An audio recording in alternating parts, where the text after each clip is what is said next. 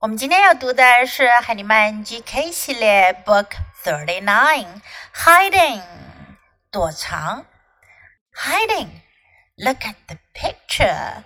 There is a cat. It is hiding. 这只猫正在躲藏。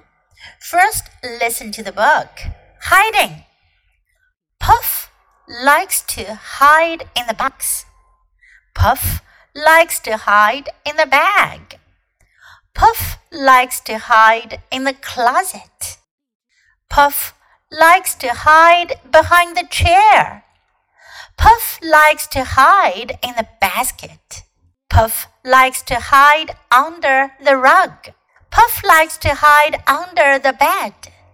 Puff likes to hide in the bed too. 这个故事讲的是这只叫做 Puff 的小猫，它喜欢 hiding 躲藏，藏在哪里呢？用到的句型呢是 Puff likes to do something。Puff 喜欢做什么呢？likes to hide 喜欢躲藏，躲藏在什么地方呢？In the box 在盒子里、箱子里，box 箱子、盒子，in the box。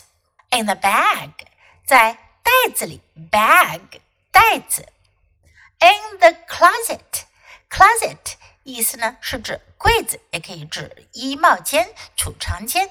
In the closet, behind the chair 在椅子后面，chair 椅子，behind 在什么什么后面，behind the chair。In the basket, basket 篮子，in the basket 在篮子里。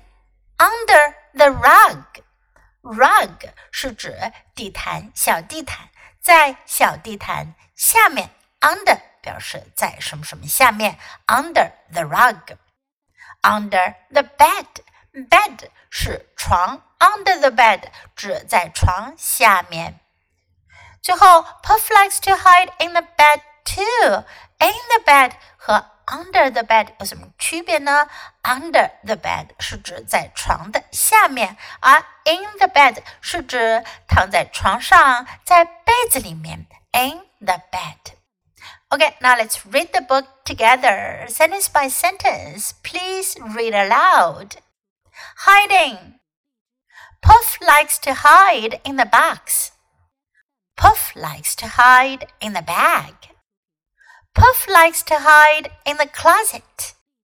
Puff likes to hide behind the chair. Puff likes to hide in the basket. Puff likes to hide under the rug.